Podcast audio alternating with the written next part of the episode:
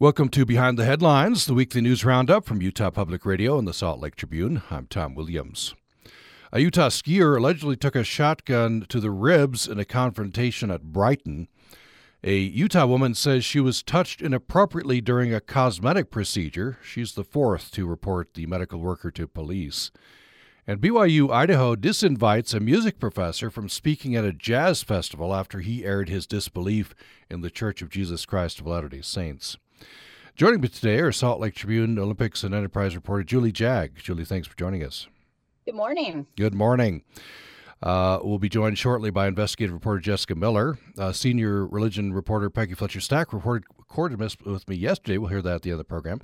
And we have with us news columnist Robert Gehrke. Thanks for joining us, Robert. Yeah, happy to be here. Uh, let's start with uh, Julie Jag. This is, uh, is, big news. I guess uh, anything up at the ski resorts, but this is unusual. Uh, Utah skier allegedly took a shotgun butt uh, to the ribs in a confrontation at Brighton. first of all, those who don't know where Brighton is, where is Brighton? Yeah, so it is the town. It's the town of Brighton at the top of Little Cottonwood Canyon. Um, usually, I think most people just associate it with the Brighton Resort, uh, which is the main business there. Probably maybe the only business there. Um, but uh, yeah, so a tiny town. I think it's 460 people at the top of Little Cottonwood or Big Cottonwood Canyon. Yeah, uh, got a small town, but there's a town there. Um, and so there's private property there adjoining the ski resort, I guess, and the national forest. Right. So the ski resort is on national forest. It has a lease, um, and then there's area outside of its boundaries that is still national forest. Um, and so, because it's public lands, the resort has to create or has to allow some access, some access points, egress points to that national forest land, so people can enjoy their own public lands. Um, but near the bottom of that uh, is some old, you know, a lot of old mining claims and whatnot that's now private property. So these egress points, I guess some some skiers and snowboarders use that to exit Brighton. And uh, was this a shortcut, or what? What are they doing?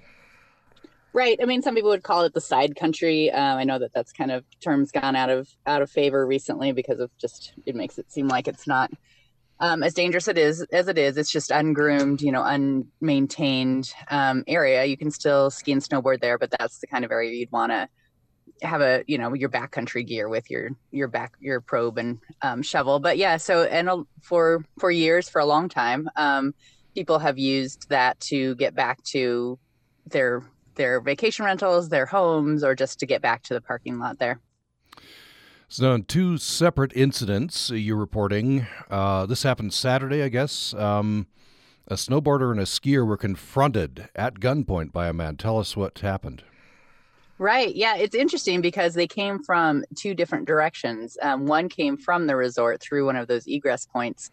Uh, that was the snowboarder, and he's the one that caught it all on video.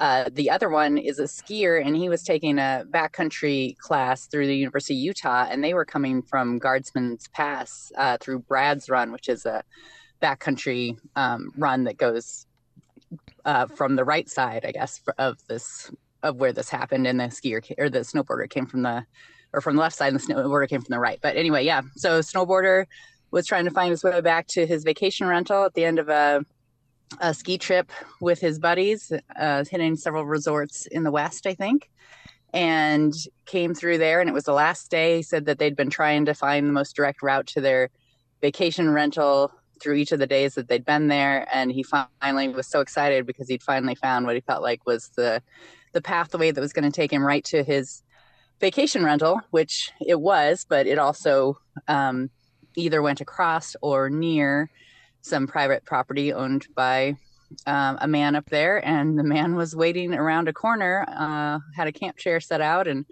waiting around a corner. And as soon as the guy, the snowboarder came around the corner, then uh, the man pointed a gun at him. There, there are conflicting reports. Was this a shotgun or a rifle? I believe it was a rifle. I am mm-hmm. no gun expert, um, but according to comments online of people who I feel like are are more knowledgeable about this, there was a lot of detail. I believe it was a rifle. So the man was appeared to be angry that people were on uh, his property. I guess. Yes, yeah, it's a little unclear. Uh, you know where the snowboarder went onto his property. The area is cleared as though it was a road. Uh, and then he, once this, as soon as this confrontation happened, he unstrapped from his snowboard and kept walking down um, for a few yards to the end of this access point that has a sign that says Old Prospect Avenue on it. So at some point it was a road or is a road, but the snowboarder may have crossed over the man's mm. um, private property. It's a little unknown. So this what, man what apparently shoved one of these uh, uh, people. I guess he yelled at both of them. Shoved the yeah. one, yeah, and the other one apparently he stuck the butt of the the rifle uh, in, into the ribs of the other guy.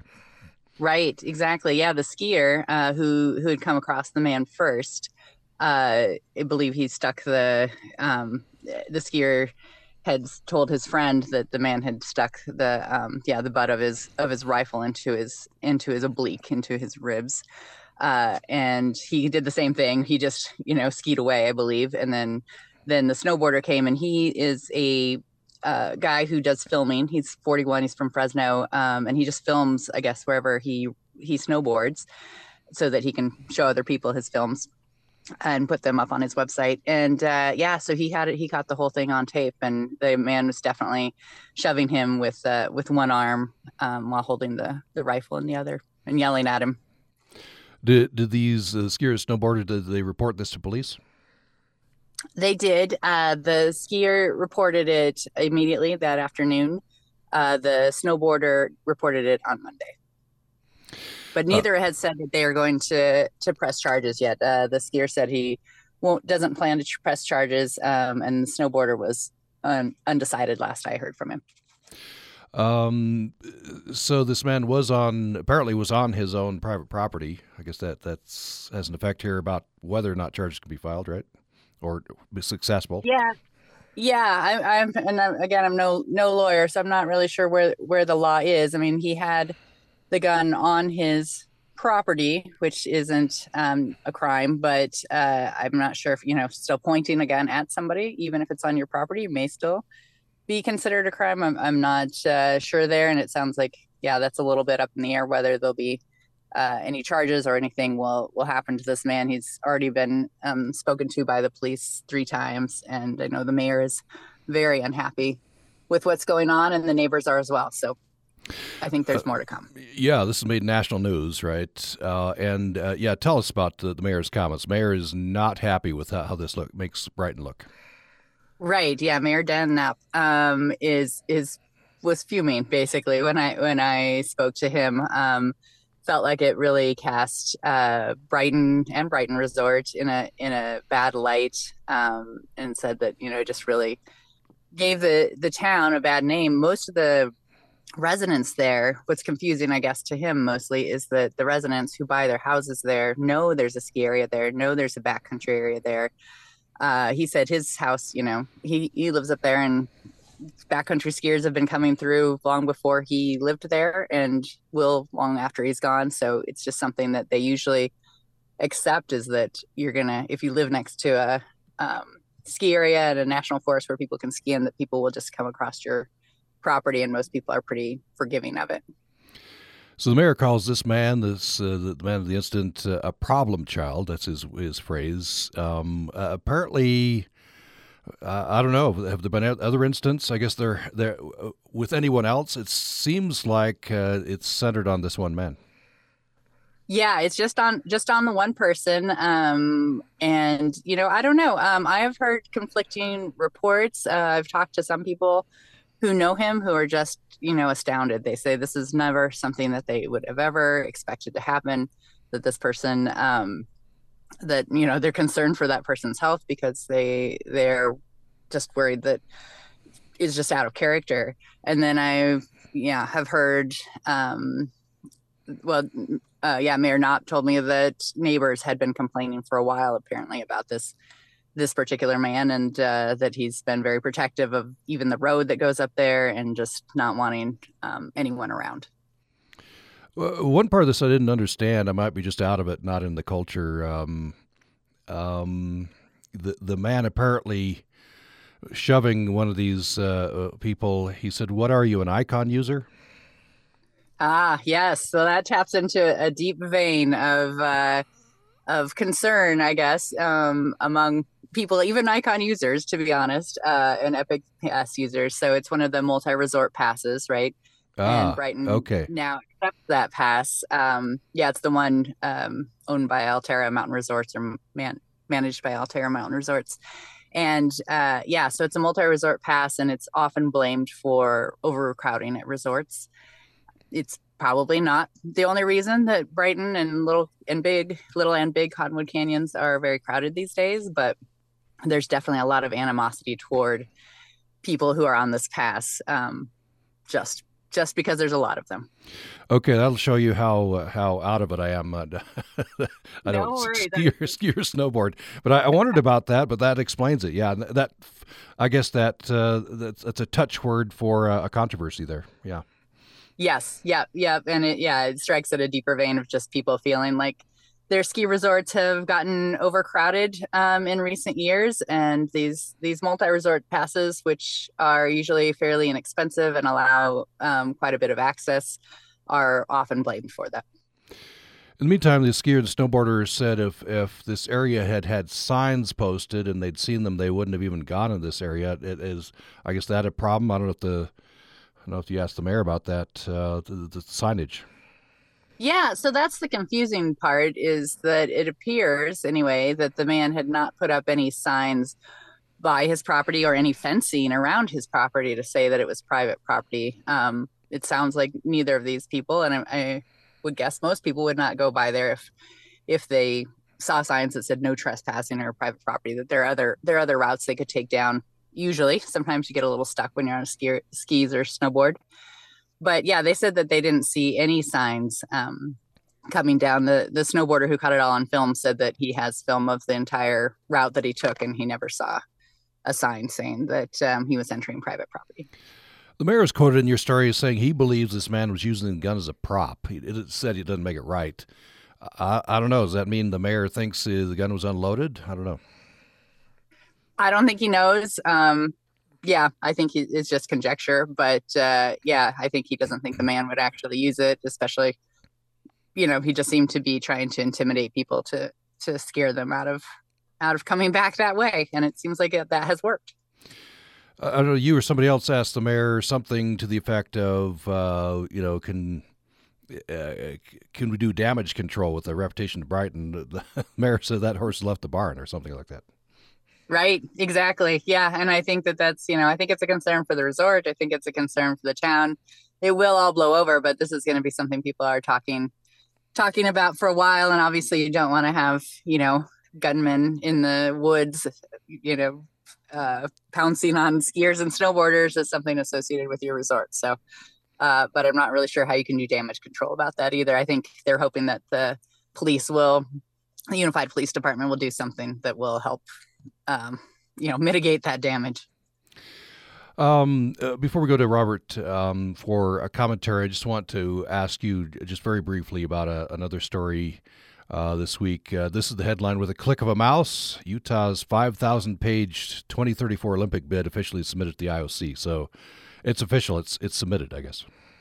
Right. Yeah. Yeah. They made they made a big fanfare of it, and uh, I understand why. Although it was was funny to just see everybody gathered around um, to to send this this button. You know, you had the mayor there and uh, and the governor and um, Stuart Adams as well. So yeah, all these dignitaries gathered around behind uh, Fraser Bullock and Kat uh, Raney Norman to to send this document. But yeah, it means that Utah is officially. I feel like we've said this many times, but it means they've officially, you know, said we're doing this. We have all our stuff together, um, and then they sent that to the IOC, and it, it's pretty interesting the detail that this that they said that this um, this document, this bid submission has in it. I mean, it, it goes down to the how many people they're going to hire and when, and you know where and when hotels, uh, you know, will be leased, and yeah, it's it's pretty pretty detailed. What's the next important date then? When when will we know officially? It, I mean, it seems uh, all but official, right? Yeah, so I mean, they have to have their contracts in by March 29th. I think they'll they'll fly right through that. Uh, they just have a few outstanding, um, and then the IOC executive board will vote on whether to accept their bid on in June, mid June.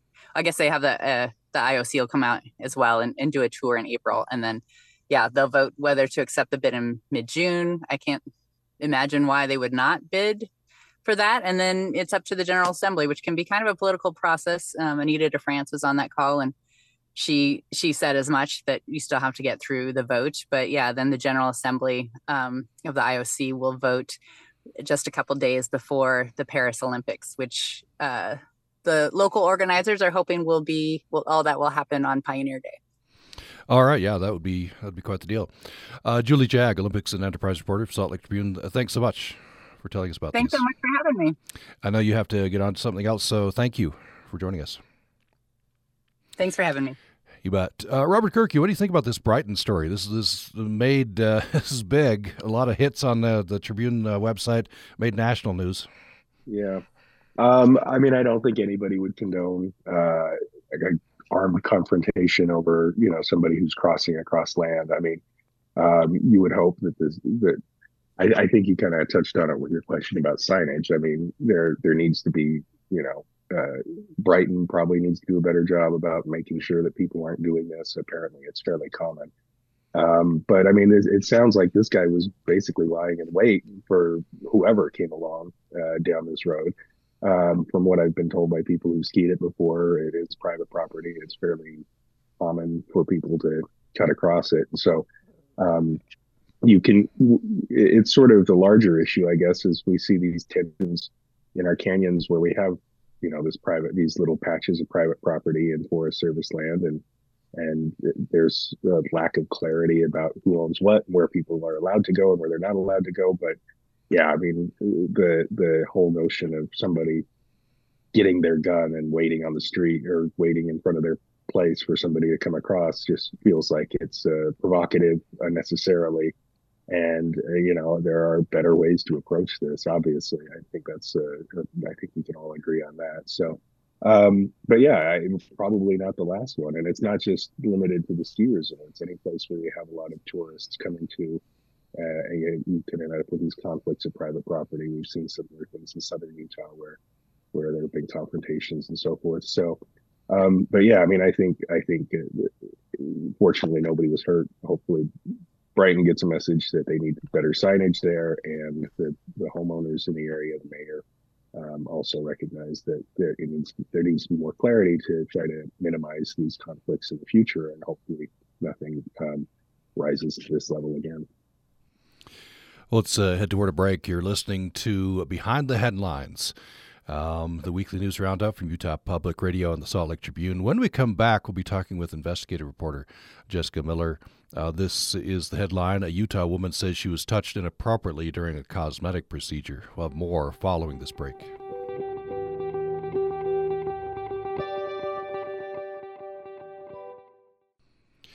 You're listening to Behind the Headlines, the weekly news roundup from Utah Public Radio and the Salt Lake Tribune. I'm Tom Williams. We turn next to Salt Lake Tribune investigative reporter Jessica Miller. Jessica, thanks for joining us. Let's see. We uh, we're not hearing you, Jessica. Oh, can you hear me now? Yes, can hear you now. Yes. Hello. Great. Good morning. Thanks good, for having me. good. Good morning. Good morning. Um, so the um, headline here: uh, A Utah woman says she was touched inappropriately during a cosmetic procedure. As you note in the story, uh, the Tribune does not normally give names of uh, alleged victims of sexual assault, but uh, this woman has agreed to use her name. I, I guess she wants to get the word out. Why, why did she agree to have her name out there? Um, I mean, I think this is it's a personal decision for um, for everyone. I mean, I, I work with alleged sex assault victims a lot, and I, I think that it's kind of up to to everyone individually on what they feel comfortable if they want their name used or an initial use, things like that. It's just kind of people's comfort level. Some people find it to be you know empowering to have their name attached with the this you know speaking up and coming forward and some people have reasons you know related to work or their personal life or maybe they won't and so um, for chelsea rasmussen who's the, the one of the subjects of this story she felt that she um, wanted to use her name as she talked about um, her what she says happened to her at um, at Bell Medical, this alleged sex assault that she says happened to her. So, um, what was the procedure she was having done, and then what did she say happened? So she went to um, Bell Medical to get a procedure done where basically they liposuction fat from other parts of your body um, and put it into your breast, like a breast augmentation. And so she knew going into that, you know, that the nurse practitioner would touch her in in certain places. You know, would touch be touching her like inner thighs or touching her hips, um, obviously touching her breast because that's where the this um, fat was going. Um, but what she says happened was he um, that he touched her her genitals, that he moved that he moved um, her underwear to the side and made comments about her genitals, you know, saying comments like, it doesn't look like you've had four kids. They did a really great job um, sewing you up. And so for her, that, uh, you know, that was not what she expected as part of the procedure. She didn't expect him to be touching her um, in in that private area. Um, and so that was that was the experience that she said she had at, at Bell Medical. She said you opened the story with this that um, for more than a year she didn't tell anybody, and, and try, in fact tried to convince herself nothing had happened. I guess that's not unusual. No, and I mean I, I think that especially for these women, the ones who went through cosmetic procedures, um, they are given medication um, that can affect your you know whether you're conscious how awake you are how drowsy you are. And so i think that she like a lot of them are doubting like was this this medication that i was on did that really happen? Because you know you go into a doctor's office and this is you're so vulnerable. You think this is a place you can trust a medical professional. You you know aren't wearing clothes a lot of the time. And so i think there's um, an inherent trust when you go into a medical office. And so when that trust is allegedly violated i think people have a hard time like grappling with that especially women who um, you know, I think some of Utah culture uh, here is a lot of deferring to men in authority. And so when a doctor does something, I think a lot of the women that I've spoken with who've had experiences uh, like this have doubted, like, well, he's a doctor, so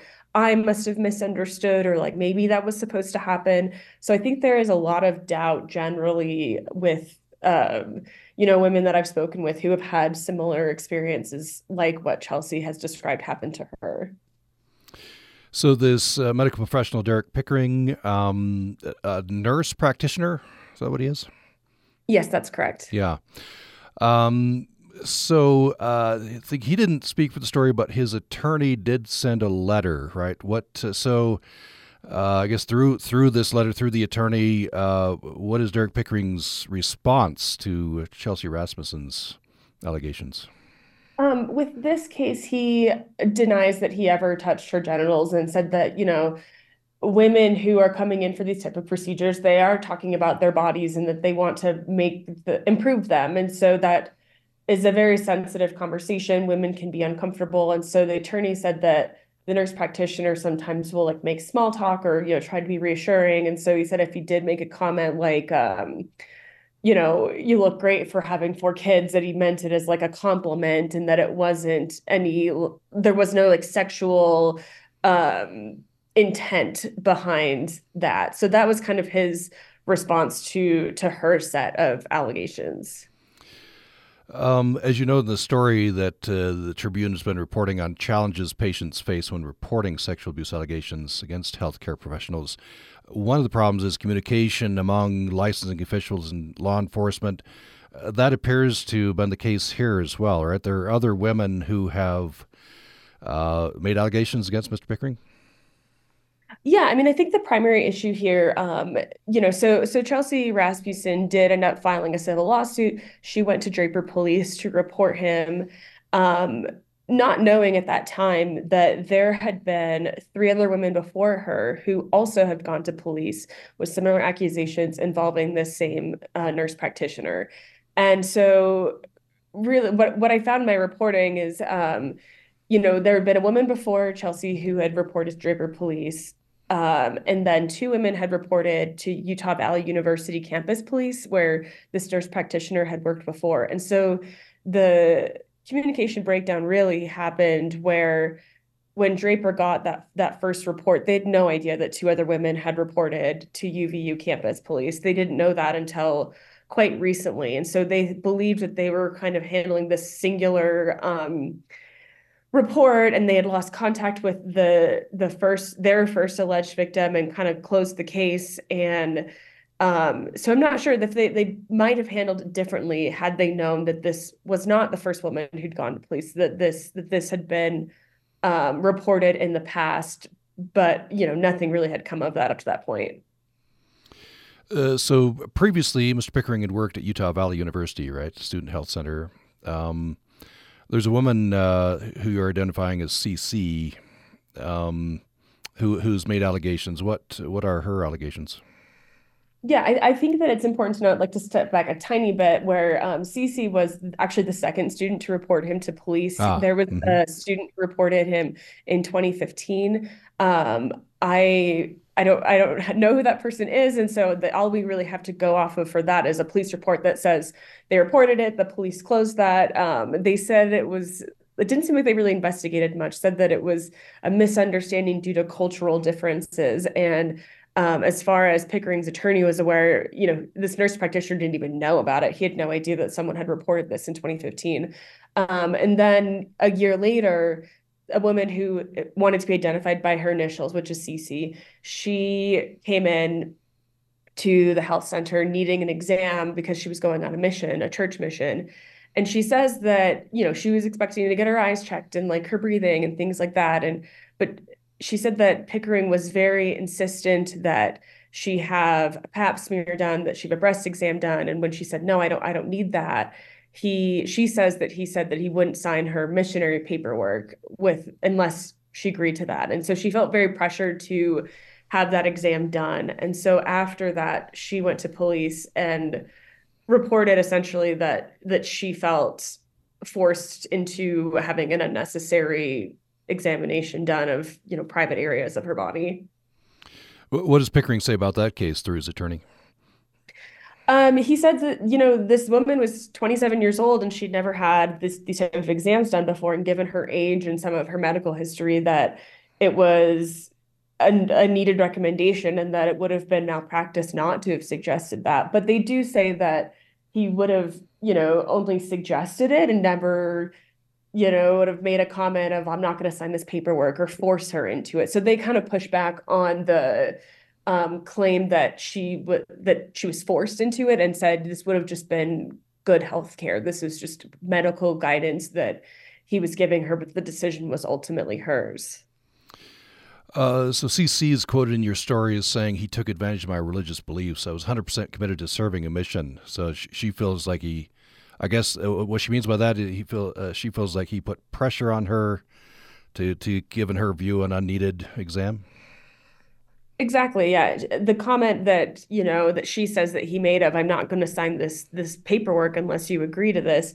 She needed that paperwork signed in order to go on a mission. She had to have medical clearance. And so um, she felt like he was he took advantage of you know the fact that this was something that she was passionate about and would do anything to accomplish. And so she felt like she was taken advantage of in that moment. Oh, uh, did cc report this to police and what happened? She did report it to police. She reported it about two years after it happened. And you know the police didn't really see it as a crime. They just said like like the, the officer I think wrote in his report like I'm not saying anything criminal happening here and advised her to go to the health center and she did that. There seemed to be there was a, an investigation done and the health um, the director of the health center ultimately decided that that Pickering had followed you know medical guidelines and best practices and that there wasn't anything improper that happened. Uh, there's another report you talk about in your story. Uh, a woman known by the initials HS. I guess this is the previous case at Bell Medical. Yes, yeah. She also went to Bell Medical. She was getting a um, lower stomach liposuction done, so nothing like with Chelsea's procedure, where where it was fat being inserted into her breast. Her her breast, her chest was not part of the procedure at all. But she says that Pickering um, grabbed her breast during the procedure, um, and she she felt right away that that was you know completely inappropriate and she reported him to police the following day after her procedure and also called um, Bell Medical. But again, that case didn't really go very far. Um, the the police said they lost contact with her and in talking with her that she seems to kind of remember that, like, oh yeah, maybe I was supposed to give the medical record. So it does seem like there was a lot. Uh, the communication kind of broke down between her and the police initially, um, and so the case kind of just was closed because they they you know they weren't getting communication from the alleged victim. Um, so that's what kind of happened there. But now with with Chelsea's report, um, the Draper Police Department is actively investigating again this woman, um, the other Bell Medical patient. She's participating in this investigation. They now know about the other UVU cases, so they're they're looking at this case now, knowing these past reports that that had been made um, that they they weren't aware of previously. What does Pickering say about this case through his attorney? Um, he also denies inappropriately touching her. He said that um, it's possible that what she felt was a cord moving across her chest during the procedure, but that he didn't um, touch her chest. Now, the attorney, um, he, I'll just quote from the story. He says these former patients' concerns, uh, according to him, raise the question of whether any male health care provider can work in the area of women's health.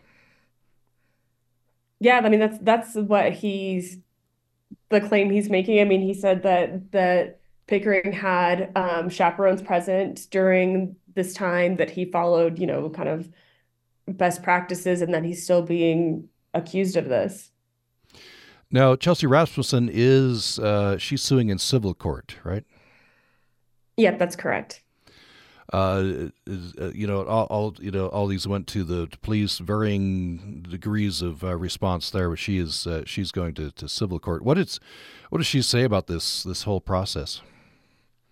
You know, it was really interesting when I first started talking to Chelsea. I think I, we we started speaking last September, right after she filed her lawsuit, and she talked a lot. You know, she'd seen other stories where you know, I've talked on this program about an OBGYN who had 94 women accused of sexual assault. And at that time, last September, she was kind of like, this is a very lonely journey. Like, I'm by myself. I'm the only plaintiff in this. She had no idea that there were other women who had reported. And she found out from the police department as they were investigating. Um, she found out about the UVU cases from from me actually as I was doing some records requests myself, trying to see if there were other people and so, you know, she, during these last six months, she would find out there's another woman who reported, there's another woman that reported. And that was a really difficult um, feeling for her where she felt like she um, was really re traumatized every time she found this out and then was just frustrated knowing that other you know police departments had known about this and nothing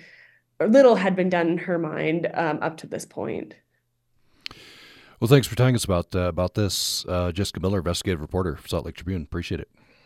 Thank you, Robert Gehrke. What do you think about this one?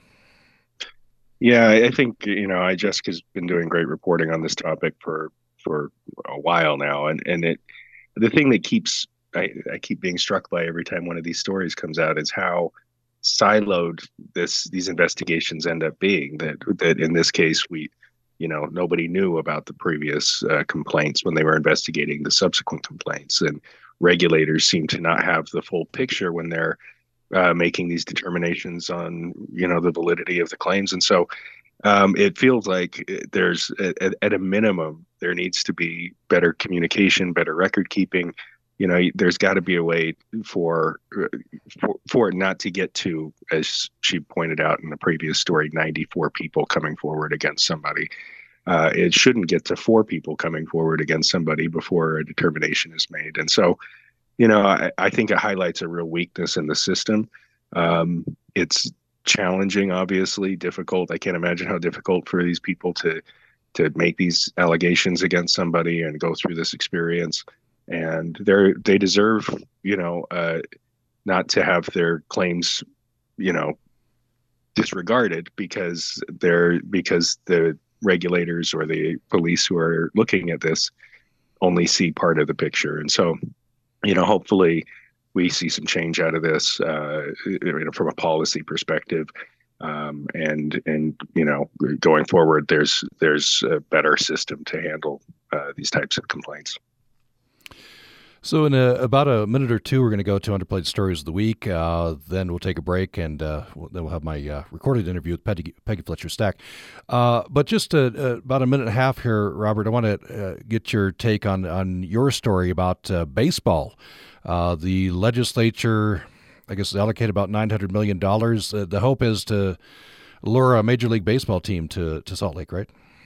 Yeah, there's a, there's two bills actually. One is to try to lure a Major League Baseball team to town. The other is to try to get a NHL hockey team here, uh, and they're both kind of moving in tandem. The baseball bill has, has already gone to the governor's desk. The hockey bill probably will this after well, it will this afternoon be uh, given final approval by the Senate and sent to the governor. Each of them allocates about a billion dollars, uh, you know, roughly. Um, the state would put 900 million, issue 900 million in bonds, and then repay the debt with a sales tax increase in the district, um, and and potentially down the road have to come up with some additional money in, in some way. Um, the Millers obviously have not got a team yet, um, but they're hoping that you get this package in place, and then you can go to MLB and say, "Hey, look, we've got our ducks in a row. Give us a team." Um, the same thing with the with the hockey team. Um, Ryan Smith, the Utah Jazz owner, is trying to get this subsidy. Um, it's a, it would be a sales tax subsidy throughout Salt Lake City, uh, with the proceeds of it going to develop this 10 or 10 block area that would be the new sports entertainment district. Um, that would be sort of home to a new stadium or a renovated Delta Center. It's unclear which. Um, that where where he could have an NHL hockey team play um, you know, city leaders are very encouraged by this, especially uh, in the terms of the ballpark bill, because it would be over by the Fairpark, um, which is an area of the city that hasn't hasn't got the attention it probably should have, um, and you know, there's not a lot of vibrancy down there. Um, the LDS Church issued a statement saying that they support it, uh, that you know that it would create a more vibrant downtown. Uh, the the hockey team one I should be clear. The baseball announcement is probably a couple years off. They're saying 2026. They want to get their collective bargaining agreement done, and then they might look at expansion after that. So it's not immediate. Um, there is some money for the de- developing the surrounding area, hotels, bars, restaurants, roads, sewer, stuff like that. Uh, so there'd be some state subsidies going to that as well. All right. Um, you can find that reporting uh, by Robert at sltrib.com. Uh, so let's uh, let's turn to our underplayed stories of the week. Um, and uh, Jessica Miller, what's your underplayed story of the week? Um, I think I'm cheating a little bit because I'm not going to pick one story, but I think with today being the last day of the legislative session, um, just going to sltrib.com and seeing what the team has done this week and will do today. Um, they've really been working really hard this week. And so I would just point everyone to that coverage and get caught up on what lawmakers have been doing um, in these last days of the session. All right, sltrib.com. Robert Gehrke, what's your underplayed story of the week? Yeah, I'm going to pick one of those legislative stories. And Palak Jaiswal's been covering the um, the booze news you can use, I guess, you know, and it's it, there's every year there's a big liquor bill that comes out. Oh, I'm sorry, it was Kolbie Peterson. I should I apologize for that. Um, but this year they're going to be raising the markup, uh, the tax on uh, alcohol you buy at the store. I mean, it would probably it's pretty minor, you know, probably 20 to 30 cents a bottle, depending on what you get. Um, changes to the number of licenses that are going to be available, things like that. Um, but you know, this is this is sort of an ongoing. Every year we see little minor tweaks to liquor policy, and and Kolbie was on top of it this session, and and has a little rundown. You can read at sltrib.com. All right, sltrib.com for that one. Just a programming note uh, next week on this program, we'll have a recap of the legislative session. Uh, of course, uh, today's the last day of the session uh, for this year. Um, well, we've been talking uh, with uh, Jessica Miller, investigative reporter. thanks to you, Jessica. Thank you. And uh, news columnist Robert Gehrke, thank you. Yeah, you bet. Have a great weekend. You too. Uh, earlier in the program, uh, Olympics and Enterprise reporter Julie Jag. And following a break, we'll be uh, uh having a recorded interview with senior religion reporter Peggy Fletcher Stack. And the headline there BYU disinvites a music professor from speaking at a jazz festival after he aired his disbelief in the Church of Jesus Christ of Latter day Saints. We'll have more following this break.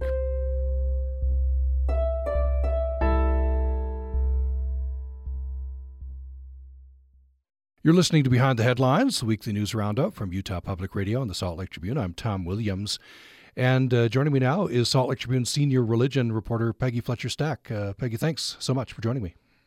Happy to be here. So this uh, this story is uh, getting a lot of interest. Um, I'll just read the headline: BYU Idaho disinvites music professor from speaking at a jazz festival after he aired his disbelief in the Church of Jesus Christ of Latter-day Saints. Um, so, uh, who are we talking about here?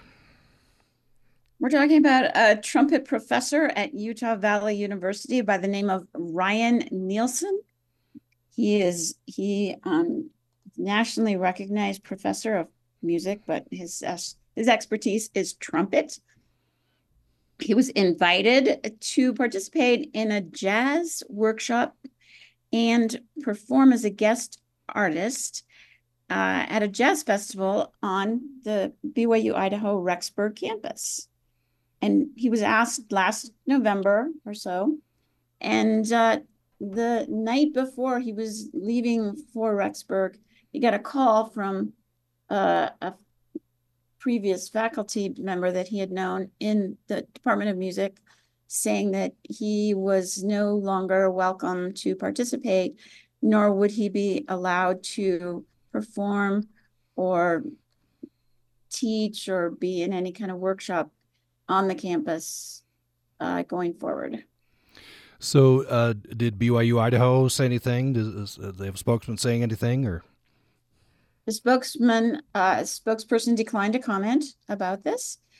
Um, the uh, reason he he came to understand, Ryan came to understand the reason was that uh, in 2020 he had given an interview with uh, an online uh, podcast Mormon Stories interview in which he described his his loss of faith in the Church of Jesus Christ of Latter-day Saints, which is a, a very public site. Uh, gave a lengthy video interview about his loss of faith. But even after 2020 and before now, Ryan had been invited back several times to play or to talk about jazz or the trumpet. This is the first time he's ever had the experience of being disinvited. No, um, I believe he he taught there before, right? And then he then he, he did. then he went to yeah. UVU. Yeah. Yeah, um, until yeah, mm-hmm. until 2018. Uh, for about a decade, he taught at at BYU Idaho. He he actually grew up there, and his father was in the Department of Music as well before him. And uh, but then he left in um, 2018 for Utah Valley University.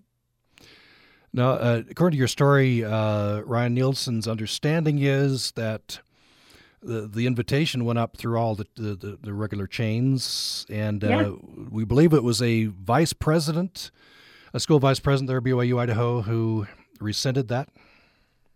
That's what he has come to understand. Mm-hmm. Now, understand again from your story that uh, faculty members, a group went to the new school president, right? Yes, yes, they did. Um, they they asked for a meeting, a face to face meeting with the new president, Alvin Meredith, and at that meeting, many of the people, the concerned people, spoke of Nielsen's character and his expertise, and they were um, they were opposed to this action. But the, at the end of the meeting, uh, the president, I guess, though, again, as reported to me by a source, the president was sympathetic to their concerns, but but maintained the the position of not having him.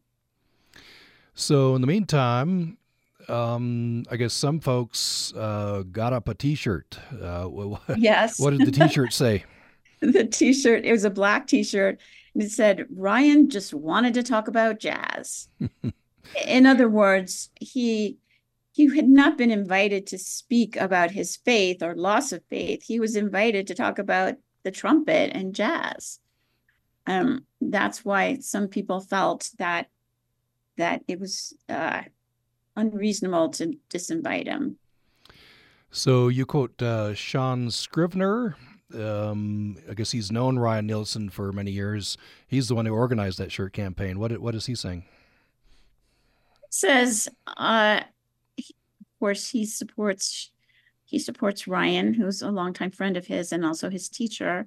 He says, you know, it was the shirt was just meant as a playful way to capture both the absurdity and gravity of the situation. What should have been a non issue blew up into an essay on the complex dynamics of fear and power baked into Mormon institutions. In other words, um, Scribner just didn't, again, see any reason why he couldn't, uh, Ryan couldn't talk about jazz or the trumpet. He, he's not talking about his faith. And and Sean says, yeah, he Ryan is actually a bridge builder and he's he's he sees human people, not not so much who's on the side of faith or not faith. Ron Nielsen um, is saying, again, reading your story, that he's been approached by you know friends who are, who continue to be faculty members there, right, BYU Idaho, uh-huh. uh, who are essentially saying, "I wish I could be, I support you. I wish I could be more public about my sport." Yeah, well, there's some real concern. Uh, uh, we've reported before about BYU professors disagreeing with administrative moves or positions, and they have to be careful. Uh, you also uh, have some quotes here from Jason Bergman. Who is he? Jason Bergman is a Latter day Saint and professor, trumpet professor at Indiana University, who uh, just about two years ago was at BYU Provo um, he said that he was very disappointed and concerned about the treatment of Nielsen. And uh, he further, he went on to say that, you know, he defended Nielsen as being a, a, a gifted teacher and a jazz educator. And um, and Bergman also, until recently, was president of the International Trumpet Guild, largest academic organization in the field and and as I said, a, a Latter Day Saint, and he he said he didn't, he really didn't think that he could recommend BYU Idaho uh, for future jazz students, or you know, if they come to him, because this issue, you know, people see it and be concerned.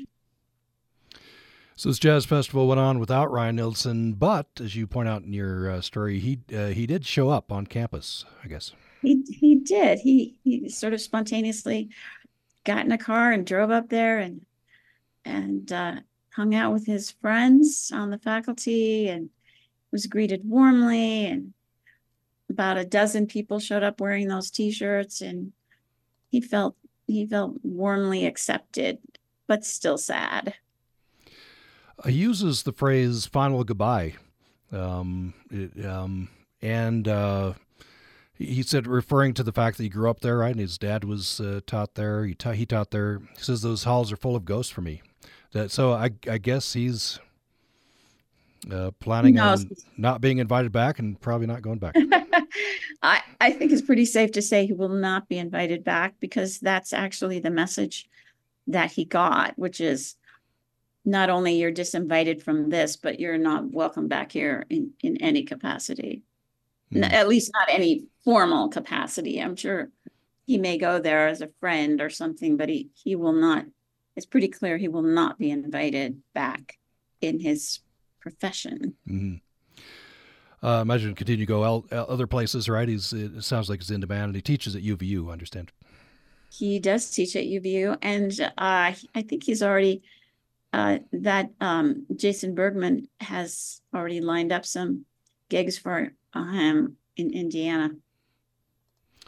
Well, I just mentioned so, I just mentioned here the if you go to sltrib.com and uh, pull up the story, there's a photo of him wearing that T-shirt. Ryan just wanted to talk about jazz, and there's a trumpet there, so a black T-shirt. You know, like I said, playful but also poignant. Well, uh, Peggy Fletcher Stack, thanks so much for telling us about this. Sure, my pleasure. You've been listening to Behind the Headlines, the weekly news roundup from Utah Public Radio and the Salt Lake Tribune. I'm Tom Williams, and I hope you'll join me again next time for the program. Thanks for listening.